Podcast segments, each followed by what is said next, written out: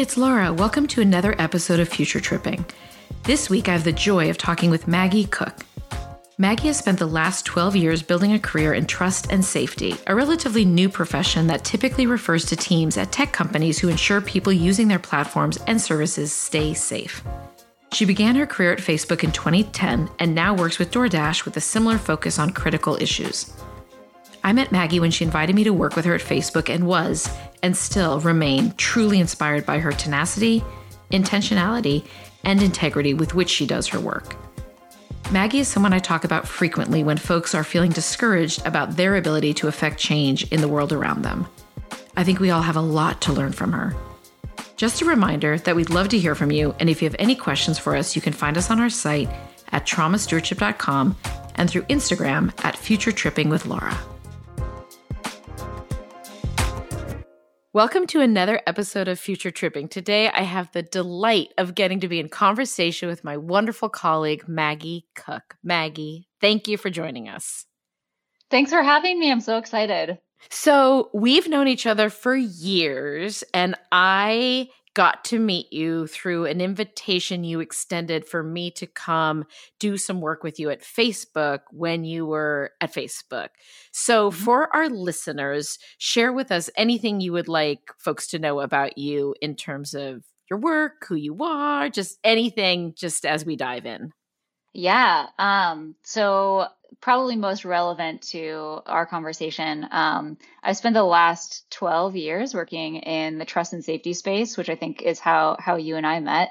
I started at Facebook in 2010, back when they were first establishing a safety team. And now there's like this whole profession around trust and safety, and people kind of know the language around trust and safety, which sort of represents this group of people that work at tech companies that kind of do, you know, this work to keep the platform safe and make sure that people are having safe experiences. But at the time, it was like such a new profession. Right. And we were all kind of just volunteering to do some of the safety work on our own time, or like not on our own time, but, you know, as a side project. And so I kind of grew up with this profession.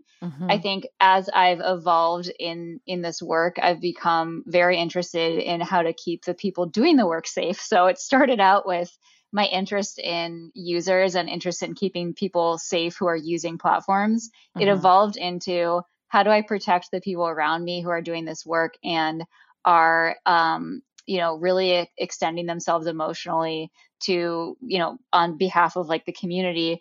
And that's how I met you. I invited you to come speak with our team because of the work that you do in this space.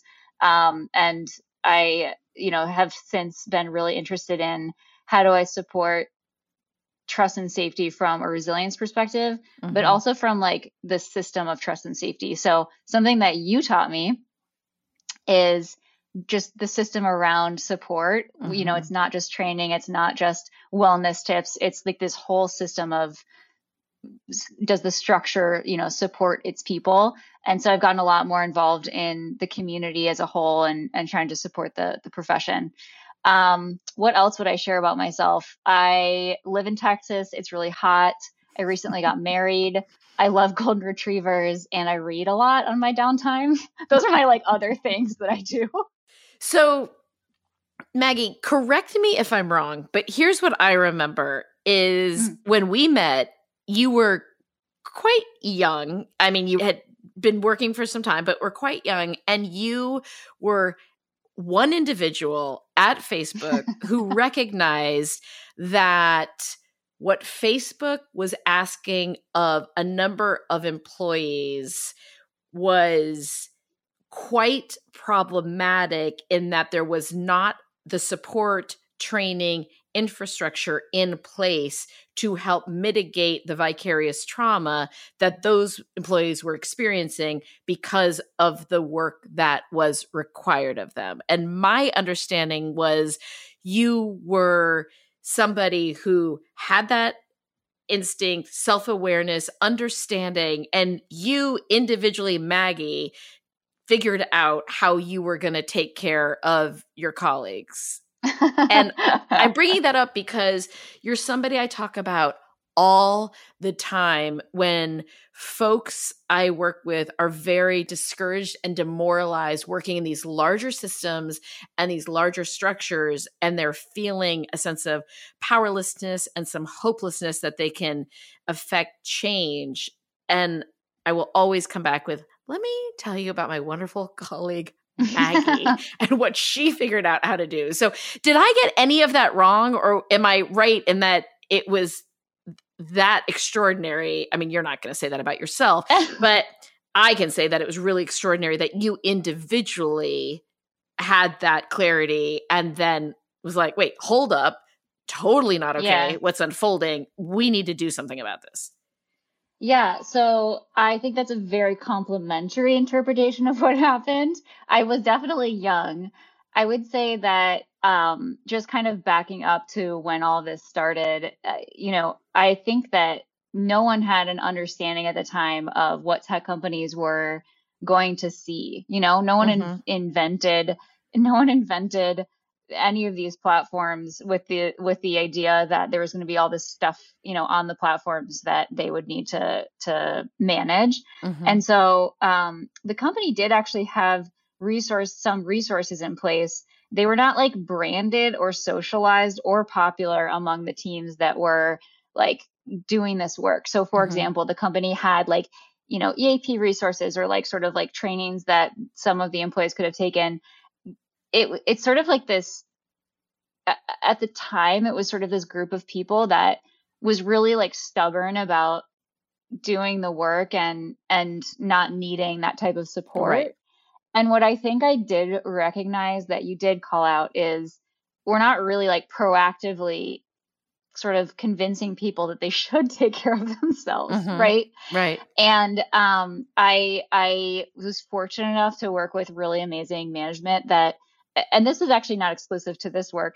The culture at Facebook at the time, and I've left, so I don't know what it's like now, was very much like, if you identify a problem, we'll support you in trying to fix it. Mm-hmm. And so I had this like really amazing management team who, as soon as I identified that this was in, that we could be sort of like evangelizing this self-care stuff more, and, supplementing it with some additional programming and stuff like that, they were like, go for it. Right. And so that's kind of how I got involved. Okay. So with that, again, you're not going to hype yourself up here, but let me just, let me go back and perseverate on this point a bit. You had a ton of responsibility. You had so much going on. You were working a lot of demands on your time. Like, how did you even get to that place of like, wait? Because again, I want to just over communicate this point. Like, you are not in a tiny organization. You're in Facebook. Yeah.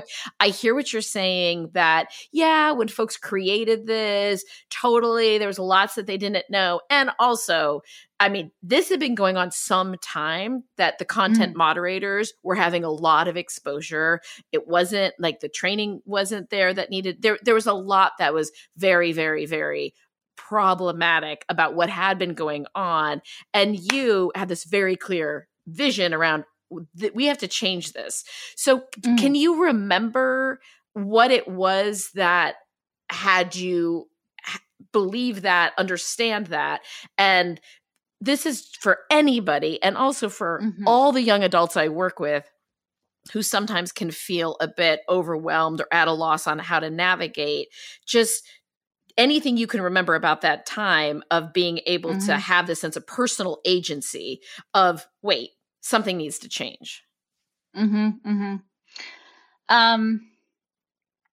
you know what? I've found working with other trust and safety teams at other companies that this is so common, that there's one person who is the person who, no matter what's in place or who, how long it's been or whatever, that there's one person who like really takes on this role of, I'm not necessarily the manager sometimes, or, they're not necessarily an HR. And I actually think it's kind of best placed with sort of, I wouldn't call them spokespeople, but someone who is just on the team as a peer and can speak to, hey guys, it's really important that we take care of ourselves while we're doing this work. And I think that I was maybe more interested than some people are in that type of work. But I find that that's so common in trust and safety, mm-hmm. that there's these sort of like implanted people who've taken on either an unofficial or official mm-hmm. role of mm-hmm. just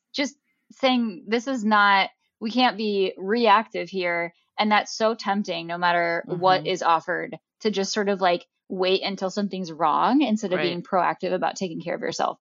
What was it at the time? I think I was just like working on these tough issues, and it's probably just something that my parents instilled in me of, you know, if you're facing something hard, you shouldn't do it alone.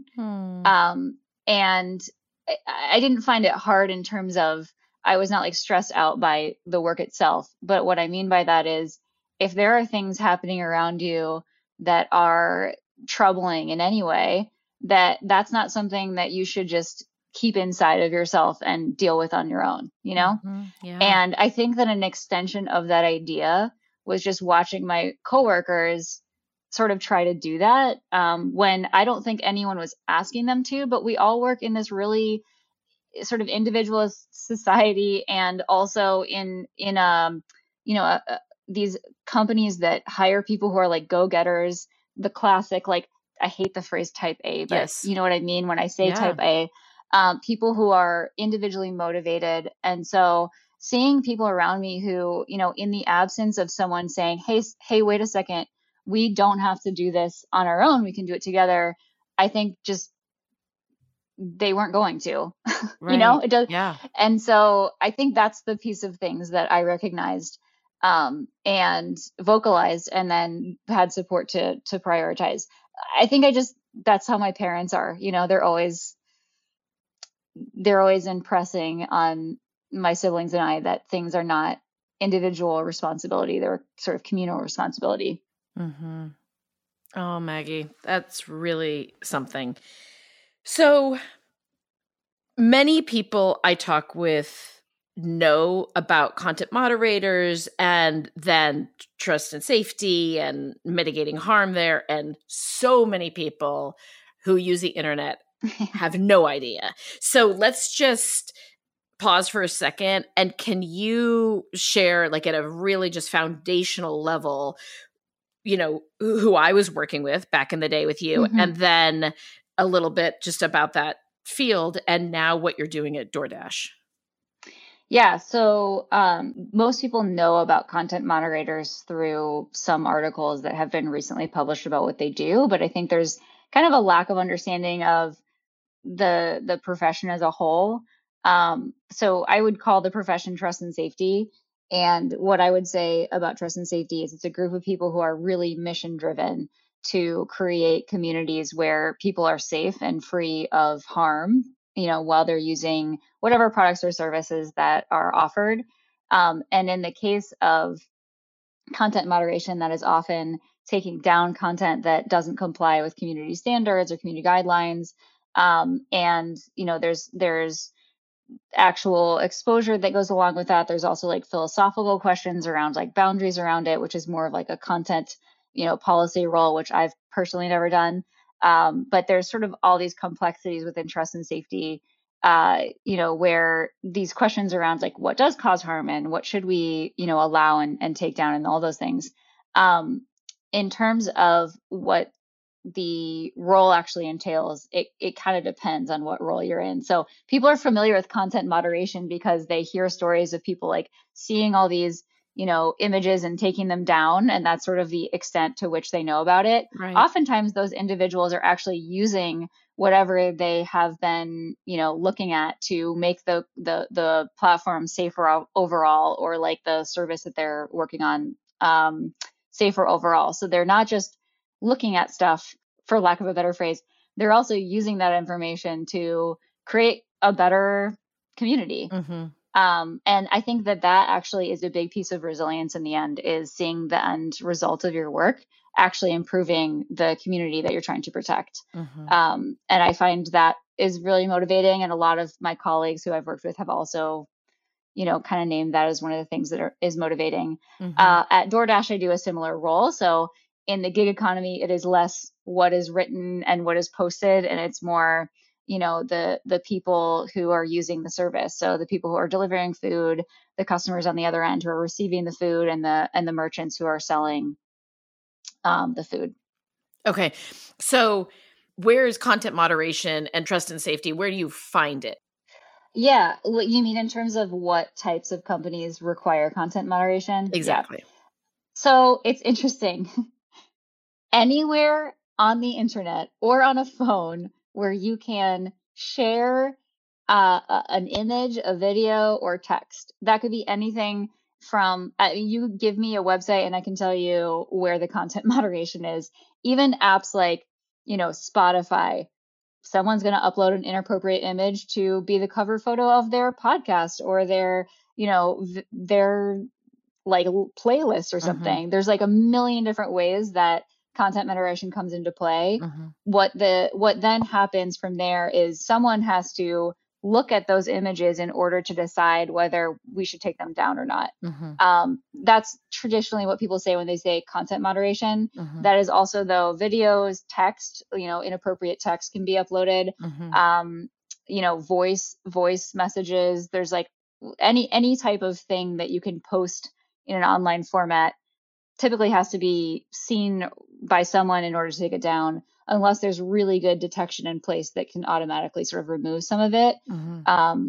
That is typically where you'd find content moderation. Mm-hmm.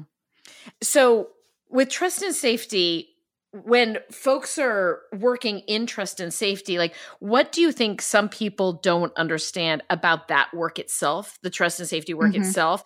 And given how many people use the internet and how many people are online mm-hmm. and how many people are using these platforms, what do you think folks don't understand and don't appreciate about that work?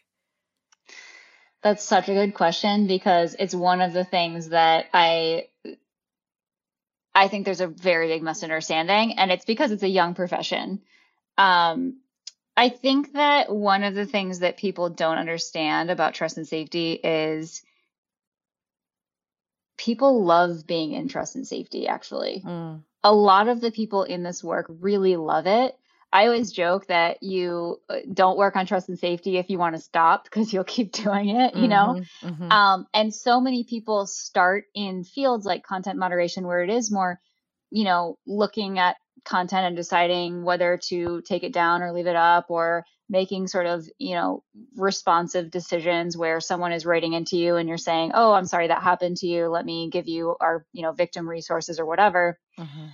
And then they start evolving and working on bigger projects and more preventative work. And they see the results of that work and they get really excited and they see the impact that they can have. Right. So they're saying that, you know, you can respond. They often start from the ground up. So they're often people who are starting in these roles where they've really worked with people one-on-one, responding to individual cases where someone has felt unsafe. Mm-hmm. And now they're getting to affect change by like launching products or programs or working on content policy where they can create like actual safer environments online. Mm-hmm. And people love it. I mean, the people that I work with, they're so motivated to sort of like up level the whole profession. They're so generous with each other. And I think there's like a pretty strong bond, even, you know, within the teams, but also across companies with other trust and safety teams. Mm-hmm. I love working. Anytime I get to work with another trust and safety team on some kind of like collaborative project, right? It's always like my people, you know? Right. Yes. And I think there's just like a pretty strong glue that holds the whole profession together. Yeah. And so talk to us a little bit about what did you notice and what do you know from your own experience? What are the consequences of exposure to all of this? So exposure to taking things down online, exposure to seeing stuff online, and then trying, as you said, to be able to then use that to increase the safety, what you're describing at DoorDash, like what can you share with us? What do you see those long-term consequences being for employees who are doing that work? Because I think this is another thing that folks do not appreciate. Yeah. Yeah. For myself, I would say that it's been an evolution. I think that overall it has made me grow a lot. Like, it's made me really understand human behavior in a way that I didn't before. I think that I've grown to be a lot more compassionate through the work that I've done. So seeing that, oftentimes, you know, seeing that people have really multifaceted lives, and sometimes people do one bad thing and it doesn't make them a bad person. Or they post one thing that is inappropriate, or just through the experts that I've worked with, I've gained such an understanding of how, you know, people go down certain paths that aren't necessarily like healthy or productive or good for people. I've seen like harm is a lot less black and white than I used to. So I would say that I see, you know, it's not so much like bad people do bad things. It's more, we have an opportunity to sort of like influence each other to be less, you know, people who are causing more harm or less harm. And I think I've just grown to really understand human behavior a lot better. In terms of like the long-term effects, I think that I don't know that I can speak to from like an actual place of authority, just because I'm not like a psychologist. Mm-hmm. And I don't know that the profession's even been, you know, had been around long enough to know. Mm-hmm. What I will say is, if you think about what you're exposed to through trust and safety work, where you're looking at and talking to people who've experienced harm or people who are causing harm, I think it's very similar to, you know, social work or being a lawyer or a journalist or any other place where you're really exposed to one type of action over and over, or one type of behavior over and over. Mm-hmm. It can start to kind of like warp how you see things unless you're very proactive about taking care of yourself. Mm-hmm. So, you know, if you're working on something violent every day, day in and out, and that's like what you're tasked with, and you're doing nothing to think about other parts of humanity, right. It's not a big leap to start to think like, maybe the whole world is pretty violent and people are violent. So I think that sort of like exposure to one type of thing can be problematic if you're not doing anything to mitigate it. So in sort of absence of being proactive there, I think it can skew your perspective in an unhealthy way. Right. Yeah. So Maggie, let's go back for a second to what you were talking about in terms of how you feel that this has helped you become more compassionate, more nuanced view of humanity, that people are complicated. Talk to me a little bit more about that. One of the concerns that I am seeing so much in my work, I think, for a number of reasons. People are exhausted, people are depleted, cognitive overload, any number of reasons. It's not confusing to me, but that many folks I work with, and certainly I'm seeing this with society, there's an increase in being quite reductive, flat analysis, not being as curious as I think would benefit us, to say nothing of the decreasing compassion, empathy, grace, humility, curiosity, all of that. So I'm struck by what you're saying in terms of through this work, even though you are on the receiving end and you have seen lots and lots and lots of like, really, I mean, from horrific to just, you got to be kidding me, like a big continuum. And you're coming out of that with increased compassion. So can you say a little bit more about that? Yeah. So I worked quite a long time on child safety. And through my work on child safety, I got to work with some really amazing experts in the child safety space. And I got to speak with them, you know, over the course of 10 years.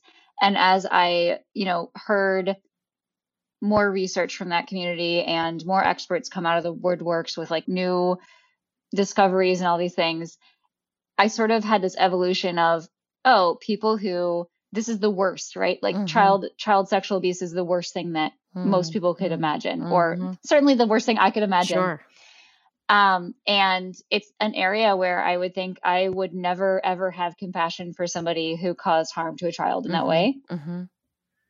As I understood more and more research in that space, I started to think, I don't know that solving this problem for children, which is obviously what the goal the goal is, yes, is to prevent more children from being harmed. Mm-hmm. I don't know that preventing harm to children can be done without actually having compassion for people who want to cause harm to children. Mm-hmm.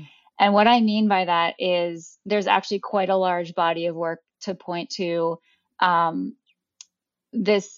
There are ways to, treat pedophilia. There's ways to address sexual attraction to minors mm-hmm. early on.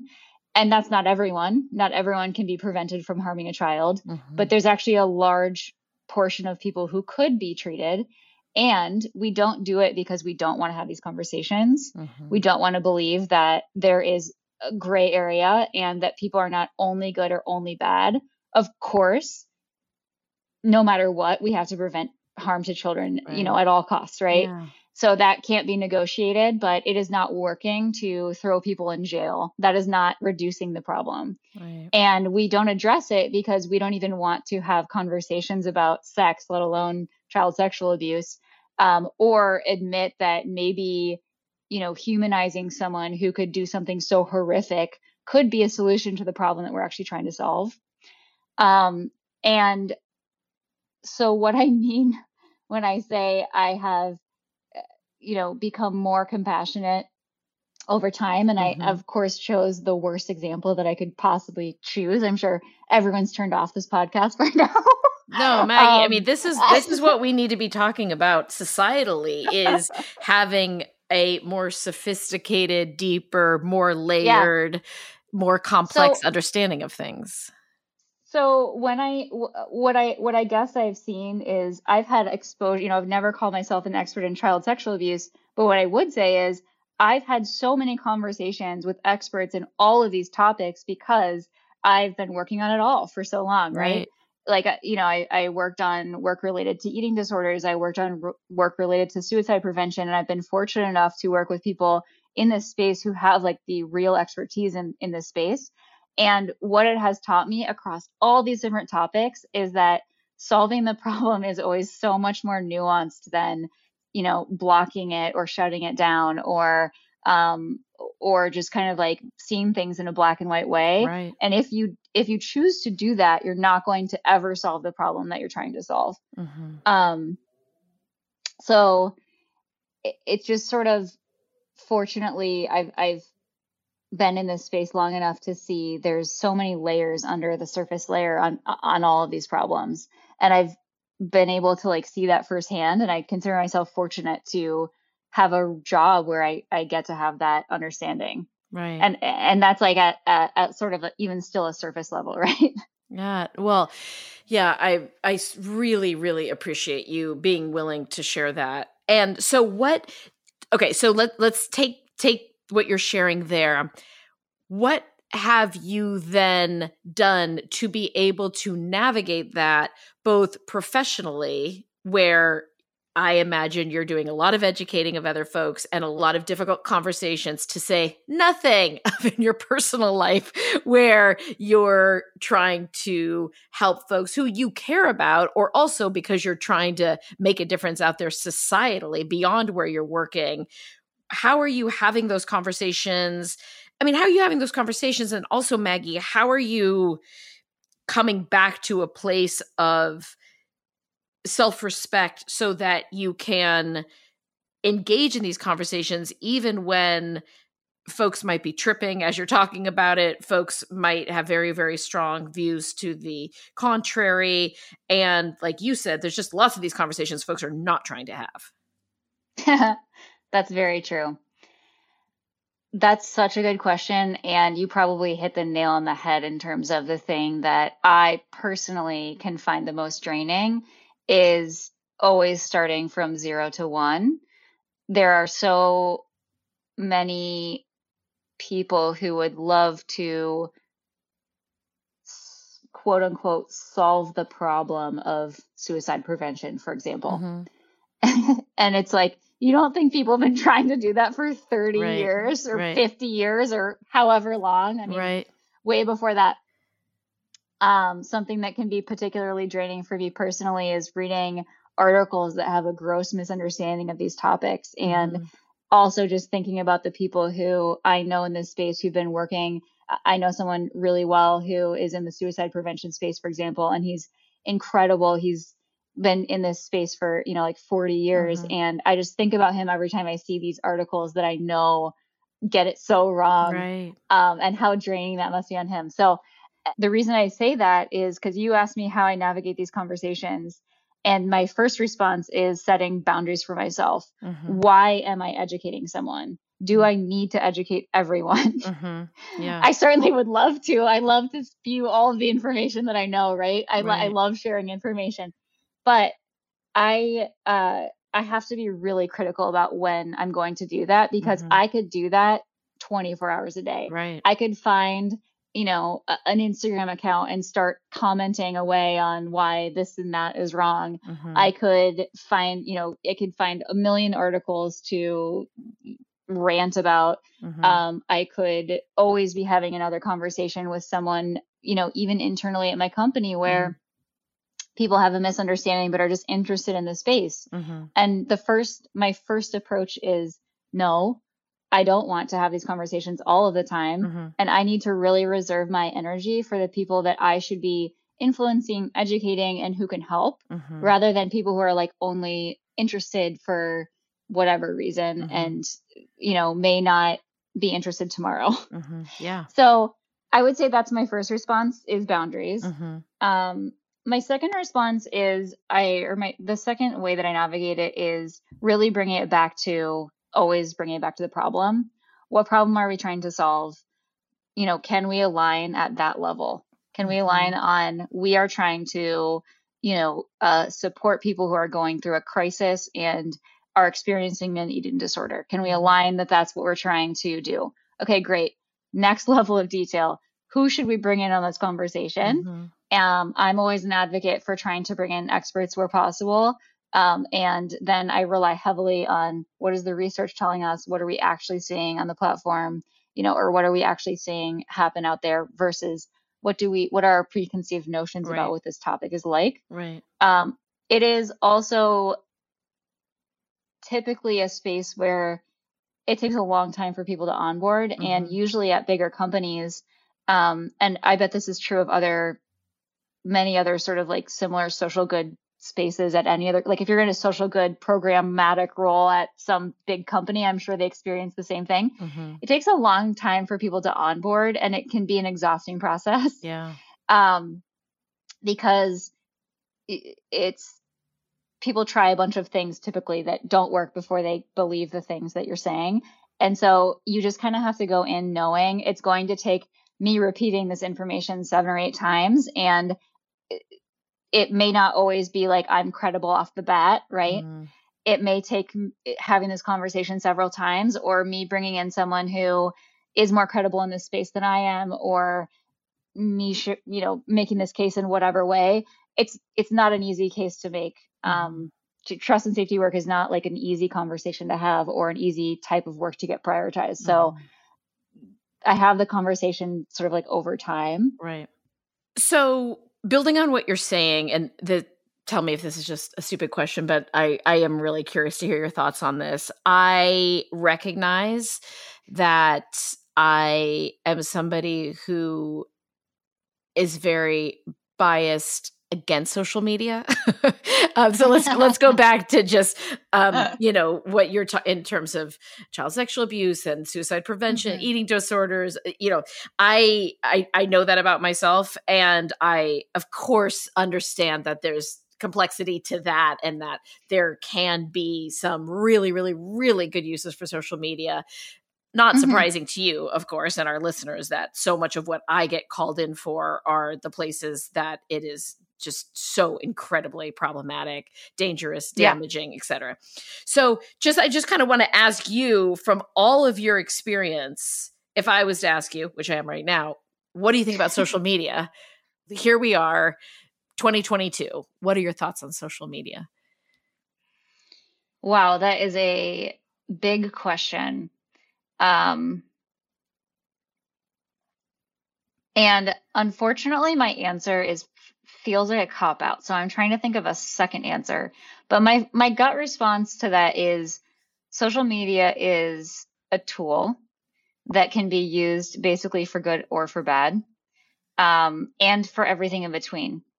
I think it's really useful when you're connecting to people that you know.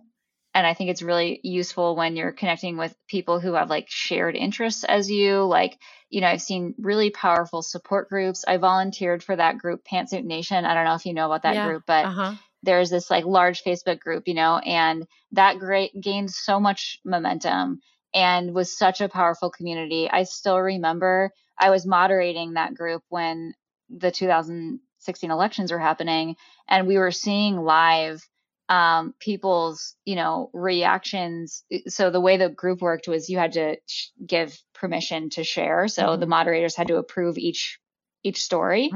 And so I was doing that, you know, and we were doing it, and we actually had like a huge queue of, of stories to approve or not. And I was doing it as the election results were rolling in, and you just saw the stories move from these stories of like hope and power and celebration to really bad stories, you know, really hard and troubling stories from people. And so you can, it became very quickly like a group where we were supporting instead of celebrating and empowering. And it just kind of transitioned. And that's all of that stuff is, you know, someone else's story. It's like the whole evolution of that is someone else's story to tell who was in charge of that group. But my point in saying that is, I think those are the moments where social media is really powerful, is creating communities where people can connect. And I think that there's a whole lot of things that come with that, that are also negative, right? Just like any other space. I personally am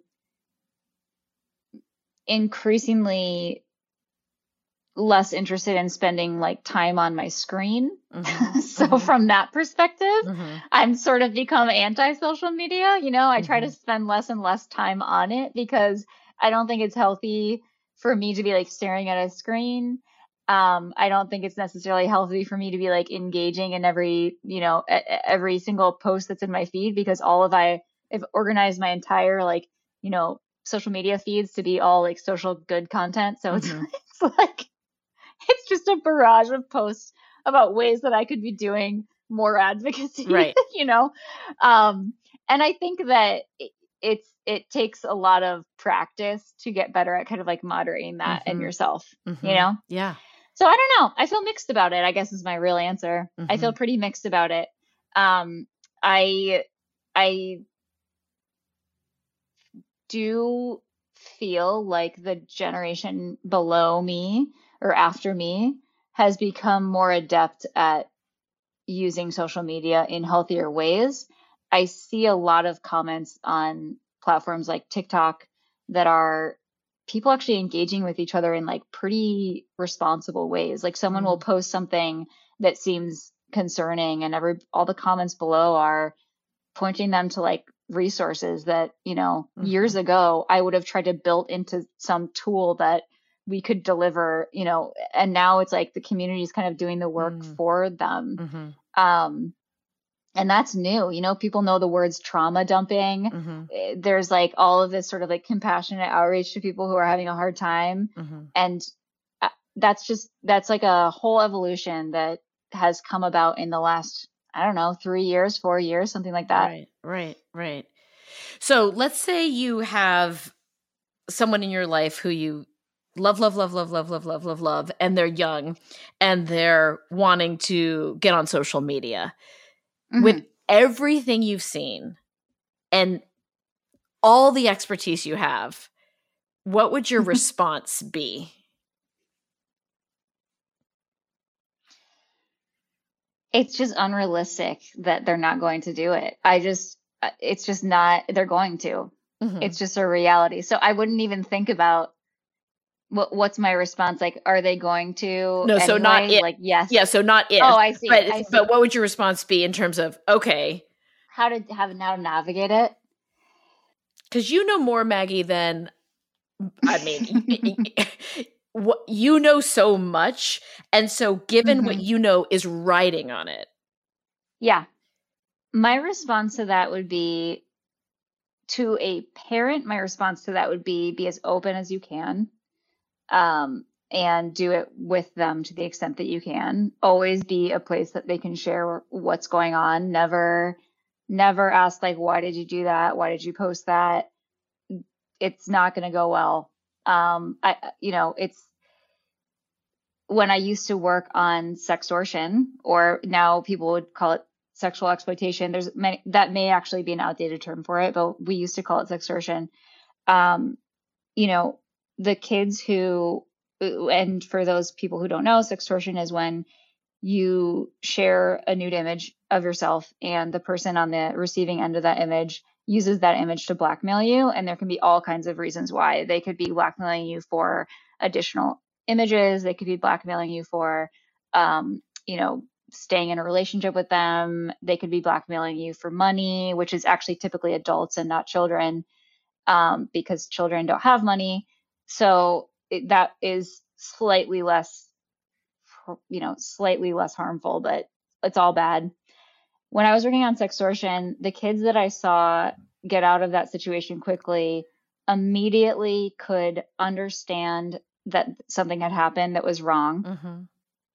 They immediately were comfortable sharing with their first instinct was to share with like a parent or a teacher or somebody who would actually be a resource to them. Mm-hmm. And that means that they had the trust with that person to do that, right?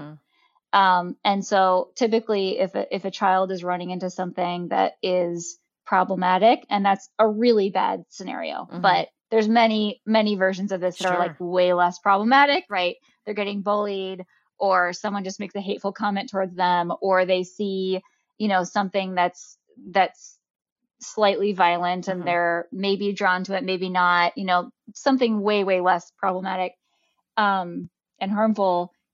If they're when they're in that situation, they probably already feel like they're kind of doing something wrong. Like maybe I shouldn't have gone to this account. Maybe I shouldn't have gone to this corner of the internet. Maybe I originally made an inflammatory comment and someone's comment back to me is, increasingly inflammatory, but I did something wrong in the first place. Like their first instinct is some kind of shame. Mm-hmm. And if their response after that is, if I tell my mom or dad about this, or my guardian or my teacher mm-hmm. or whoever I trust, if I go to an authority figure and their response is going to be anger at me for doing that, I'm not going to share it. And instead I'll either comply or keep going or just like hide it, and mm-hmm. hope that it goes away. And those are the cases that really escalate. Yeah. And so I think that it's not if something will go wrong, it's what will go wrong and when, mm-hmm. and trusting your gut, right? Paying attention to the spidey senses mm-hmm. and immediately reaching out to somebody who can help would be mm-hmm. kind of my main message. Mm-hmm. But kids need the structure and the safety net to have those conversations. And unfortunately, a lot of places just shut it down. Right. And it's kind of an unrealistic approach. Yeah. Okay. I really appreciate that. Thank you so much. I want to ask you another question about, my experience of you, such an awesome sense of humor, lots of life force, very, very, very, positive isn't the right word, glass half full. And with respect, you were at a company, Facebook, where people have a lot of strong opinions about it. I'm wondering what you can share with our listeners, and maybe with a particular direction to so many of the adolescents and young adults I'm working with, where how do you, when you're in a place, it can be a nonprofit, it can be a massive corporation, anywhere in between, of course, any kind of a system where morale gets challenging, either because mm-hmm. of what's coming in from the outside, whether it's founded or not founded, or the ecosystem internally is problematic. How did you navigate, and what is your advice for navigating when, for whatever reason, externally or internally, things are really fraught? That is a great question. I have been in that situation for a long time for so many reasons. And in trust and safety, you're never out of that situation because you're always, if your work is in the news, it's almost never for a positive reason. Right. Things like those articles that you see about content moderations are not motivating to other people who work in trust and safety. They're a bummer because it doesn't really accurately represent the field as a whole. Right. It's like one very narrow experience. And so there's kind of like, you know, that's just one tiny example, yes. But the pressures that the company faces or any internal disagreements about things, like I've been in that situation for a really long time. And the protective factors that I found that I would say I would pass along to other people who are in that situation is one, if you're in a situation that you're choosing to be in, always ask yourself why I'm here. Mm. Why am I at this company? Why am I on this team? Why am I at this school? Why am I at this organization? What is my purpose here? Because if you don't know why you're there, you can leave. Mm-hmm, mm-hmm. And this is why I say if you're in a place that you're choosing, because some people can't leave, right? Mm-hmm. You may not have, it may be your only stream of income, or you may be in a situation where you're like supporting a lot of other people and you can't change your pay grade, mm-hmm. or there's so many reasons, you know, you're at a school where you don't have agency. So I'm saying if you do have that agency, figure out, always ask yourself why you're there. I don't care if it's daily. I don't care if it's monthly. When I was trying to figure out if I wanted to leave Facebook, and it was actually not really for these reasons, but just when I was trying to make the decision, it was a huge decision. Do I leave or do I stay? Mm-hmm. I figured out what were the things that I needed most from my role and my job, mm-hmm. and what were the positive things and what were the things that were problematic for me, like, you know, draining. Mm-hmm. And every day, I rated myself on a 1 to 3 scale, mm. on each of those factors. And I did it for 2 months, and I made a pact with myself and with my husband, but mostly with myself, that if in 2 months I was still overall in the same place that I, you know, started from, then I was going to leave. Mm-hmm. And that is what happened. Mm. And I did that because I think it's very easy to convince yourself over time, this will get better. This was just last week. You know, if I just get through this project, or if this just one thing changed, it's so easy to blame everything else, or like think that something's going to change in the future. No one's coming to save you. Mm-hmm. You know, you have to save yourself. So or you have to make yourself right. happy. So that is why I was like, I'm going to objectively do this every day. Mm-hmm. It's not revolutionary. It's just mood tracking, but you have to know why you're there. So that's my first thing. Mm-hmm.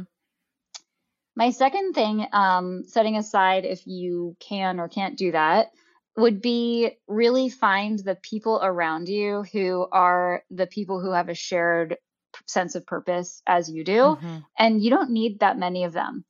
And I would strongly recommend not just spending your time complaining with those people. So, because I mean, I'm saying that from a place of self-awareness. Sure, I've absolutely been in that place. Yeah. If you can find a couple of people who are motivated by the similar, like, positive things that motivate you, mm-hmm. find those people, mm-hmm. and spend time with those people. Mm-hmm. So that would be sort of my second thing is I found my team a hugely protective factor. Mm-hmm. And then the third thing is really what is in your control and what is not in mm-hmm. your control. And that is a lesson that I learned on a daily basis. Mm-hmm. And sometimes the problem is that when you're in a role where you have to like influence or educate, you're actually responsible for things you can't control. Mm-hmm. So you kind of have to remember that as well, is that just because this is my responsibility does not mean that I have full control over it. Right. And what I do have control over is going into this meeting well prepared. I don't even sometimes have control over that if this meeting came up last minute, but like how much effort I put into like a specific thing, or how thoughtful I am with feedback, or there's a lot of things I can control. Right. And really sorting that out for yourself. I think when you're in a company or on a team or in a profession where there's a lot of like either misinformation or pressure or negativity coming your way, you can't control most of that. Mm-hmm. And is it important to engage with even? Right. Sometimes it's not. Mm-hmm. I read like a fraction of a percent of articles that came out about Facebook when I was working there. Mm-hmm. Always the good ones, but no, so now I read the bad ones, but I read, and sometimes it is important to read the bad stuff because it keeps you informed, mm-hmm. but it's not important to read all of it. Right. And yeah, that would be my third thing. So my three things are why are you there? Mm-hmm. And really being critical with yourself on that, and don't be complacent about why you're somewhere. That's mm-hmm. the fastest path to me to burning yourself out. Second thing is, finding the people who can share positive things that motivate you. Mm-hmm. And then my third thing is really around it's boundaries, control, whatever you want to call that. Mm-hmm. Mm-hmm. And building on what you're saying, just for our listeners who like to get into the minutia, in terms of the why am I here, what is my intention, and I absolutely agree with you. That's one of the most important things, certainly when I talk with folks about vicarious trauma and overwhelm. Give us a little bit more specifics if you're willing, in terms of, you don't have to, share exactly the details of what was on your list, but exactly how you did that. So you wrote down what was important to you, and mm-hmm. then you tracked it in terms of it's happening, it's not happening, or how you're feeling about it. Can you give us a little bit more details there? Yeah. So I don't know if psychology, I feel you call it locus of control, mm-hmm. but my ability to affect change and my belief that I could affect change, mm-hmm. Some kind of joy, mm-hmm. Resources. Oh, creativity mm-hmm. is the obvious one. Mm-hmm. That was the one that was my downfall. By the end, I was like, I'm not thinking creatively at all. I'm just applying old solutions to new things. I'm plug and playing. It's not fun for me or for anybody else, probably. So anyway, I think that those were my four. I probably am not remembering all of them, but those were the four ones that I remember. Mm-hmm. Mm-hmm. And when I say resources, I'm encompassing things, not just people think of money or people on your team. I also mean thought partnership, or I'm set up with I'm doing a job where I have the skill set that matches what I'm doing, or the ability to change that in some way, or the time to change it mm-hmm. and before this is due, those kind of resources. It's that's more what I mean. And then, on the downside was things like anxiety, exhaustion, mm-hmm. And what's interesting is I've had anxiety. I'm not clinically have anxiety, mm-hmm. but I've had times in my life where I was anxious related to work, and I was thriving in those, mm-hmm. Times. And that is why I put the positive things on there and not just the negative, right. because I've always had some of those negatives, but the negatives were distracting me because the positives weren't there anymore. Right. Yes. So I was consumed with the negative part. Right. Okay. And then you'd rate it in terms of just low, medium, high. Exactly. Mm-hmm. Yeah. Yeah. And I thought, I was I could do a 10-point scale, whatever. Mm-hmm. I just felt low, medium, high was pretty good. Yeah. Right. Okay. Yeah. I mean, one of the things, Maggie, that I just so appreciate about that is this is something that I know for myself, has been something, back in the day in particular, that it took a lot to navigate. And it's one of the things I'd say I most talk with people about. I mean, for my whole career, and certainly with everything going on over the last few years, is just so many people asking, how do I know when it's time to go? Mm-hmm. And exactly what you're saying of, it can be so hard to maintain that context, perspective, and just accurate, so many people talk about how humans are not excellent self-reporters. And so being able to have an accurate view of, oh, wait, things are getting worse, or things are getting better, or I'm in this habit where I keep saying, yes, maybe in the fall things are going to shift, or if we get this funding, the whole if delayed. And obviously days can turn into weeks, can turn into months, can turn into years. So I so appreciate both the insight you had there, the discipline you had there, and then just your agreement with yourself to be really honest. Yeah, I have to give my husband credit there, because I think he is such a good force in terms of I don't think everybody's in, either they're on their own making these decisions on their own, or they're getting the counter narrative of why would you quit somewhere that's famously a good company to work for X, Y, and Z reasons. You know, we haven't had kids yet. They have really generous maternity leave, like mm-hmm. all this stuff, which people get those messages a lot. And in fact, since I have left, I've had so many conversations with people who are in the place that I was in and have seemingly almost no permission to leave within themselves. Yeah. Right. And it's most of those people, one of them has left. Most of the people who I've had conversations with who are like desperate to leave, they're not leaving any, they have not left, right. You know? Yeah. And no one's keeping them there. Mm-hmm. People leave that company all the time. It's going to be fine, mm-hmm. but it's like, they don't believe it. Right. And it's this perception that you're lucky to work there or, I don't know, there's so many different yes. things, right? Right. So I guess what I'm trying to say is, I have a really supportive partner who is like, yes, you should leave a situation that is no longer serving you, and you should do it before you are no longer serving your team. Right. And is also totally allows me to make that decision and doesn't kind of pressure me either way, but is just validating that mm-hmm. like, yes, I'm observing that you've been unhappy for a couple of months or whatever it is. Mm-hmm. Unhappy is like an all encompassing word, but I think I'm really fortunate to have a partner in that way, you know? Mm-hmm. Yeah. And I recognize that not everyone has that type of support. Right. Yeah. And I think, you know, with what you're bringing up there, this is something that we talk about a lot, that isolation is just one of the most damaging forces. And you can be in a yeah. family and be isolated. You can be in a relationship and be isolated. You can live with 8 housemates and be isolated. And I do think that there's something, you know, you're bringing up a really important point about people have very strong opinions about Facebook on a whole range, right? And then there's they do?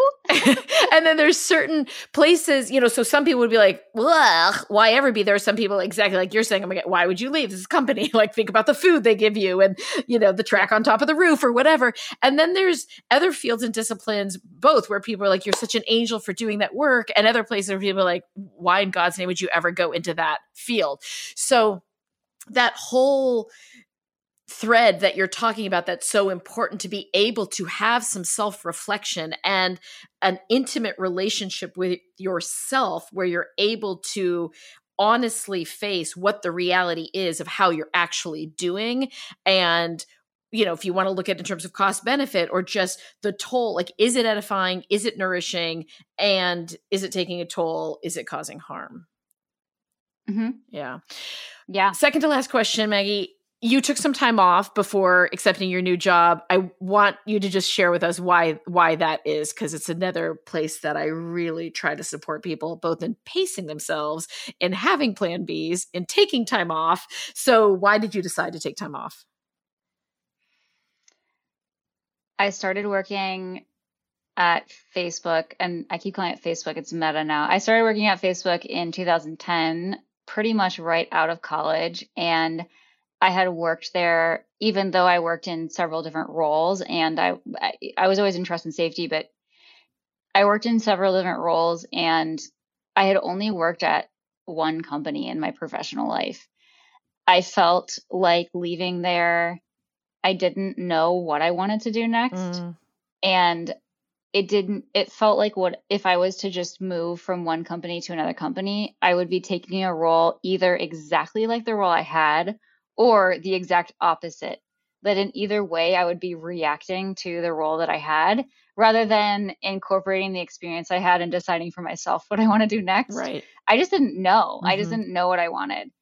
And so I felt like I needed time to clear my head and incorporate my experience into my life so that I kind of knew what I was passionate about. When I graduated college, I obviously knew I wasn't going to get, you know, I was just starting out, right? Mm-hmm. So I was going to get some entry-level position. And I remember I just made a couple of criteria for myself of, you know, I want it to involve technology. I want it to involve like psychology, whatever. I made some kind of like short list. Mm-hmm. And I think my first job out of college was, I worked at like the Apple retail store, and I was like, great. Mm-hmm. It involves technology, mm-hmm. you know, right. Checking one off the list. And I didn't know what that list for myself was. Mm-hmm. I knew like one or two things, but I didn't really know what that list for myself was. And so that was really why I took the time off. Mm-hmm. During that time, I think, and I know this is a familiar topic to you, but I really felt like I reconnected with my body and really got to understand and reconnect with how my experience like affected my body, mm-hmm. and what kind of, it was also like in 2000, it was at the end of 2020. Mm-hmm. So it was not just work. It was like also pandemic stuff. Yeah. I had like a pretty big, let it all out kind of couple of months. Mm-hmm. And, I think that was really important to me. And I remember during that happening, I thought to myself, okay, I have, you know, I had a couple of panic attacks, mm-hmm. and, I remember thinking to myself, if this was not happening now, I think I would have it would just not have happened, mm-hmm. and it would be much worse later. Yeah. And I'm speaking from a place of, I do proactively take care of myself. I exercise regularly. I don't work all the time. I have a therapist. Like, I have a lot of systems in place. Yes. For self-care. And I still think that had I not taken that time off, I think that would have come out later, mm-hmm. and it would have been worse. Mm-hmm. And so I don't know, this is not like a warning to anyone, but if you have the ability to give yourself some space and time, I would strongly encourage it. Yeah. Thank you, Maggie. Last question. We try to offer listeners some really concrete strategies. Share with us, if you're willing, 3 non-negotiables that you employ daily-ish to really keep yourself going. What are 3 of your favorite practices? 3 of my favorite practices. 1 is spending time with my dog. Mm-hmm. She is just life-giving and doesn't care what else is going on and is just very happy to see me. 2 is eating. I know that sounds really basic, but I am somebody who can get really sucked into work and just forget to eat, like for sure. And I can just look up from my computer at 4 p.m. and it's like, I think I ate breakfast. So eating, and I eat nutritious food during the day. Everyone has their thing. For me, it's sugar. Like if I have sugar during the day, I'm just like in a slump. Caffeine doesn't get to me as much, but so I have pretty I'm pretty careful around like what I'm feeding myself in the day, mm-hmm. and that it is full of carbs and full of like things that will actually give me energy, mm-hmm. full of potassium, like all that stuff. Mm-hmm. So eating, spending time with my dog. And what is my 3rd non-negotiable? I think it's just something fun every day, even if it's small, mm-hmm. even if it is, even if it's like talking to a friend for 10 minutes, like even if all I can manage is joking around with someone for a couple of minutes, mm-hmm. but I'm taking a grim picture. It's almost never that little amount of time, but something fun. Right. I cannot get through my day without something fun. Yeah. Yeah. Oh, Maggie, thank you so much for taking the time to talk with me, and really getting to work with you over those years that we did was such a joy for me. And it was such a privilege. Certainly, I remember so well your colleagues and being in your presence and watching and experiencing for me how inspirational it was to be around you and watch you maneuver in the very thoughtful, very intentional, humble, self-respecting, incredibly insightful ways and exceedingly effective ways you did. That was such a treat for me to get to witness. And I will continue to hold you up as an example to so many people I work with who feel a sense of despair about not being able to affect change. So I just can't thank you enough for the colleague time we've had together and then the friendship that's developed around it. And thank you very much for taking time out to talk with us today. My gosh, I could never live up to that description of myself, but thank you so much. And I love talking with you, and I cannot count the amount of people that I have distributed your resources to by way of, you know, both of your books. It's like the number one thing that I always tell people, and I bought your book for like so many teammates. And so I love being able to spend any amount of time with you.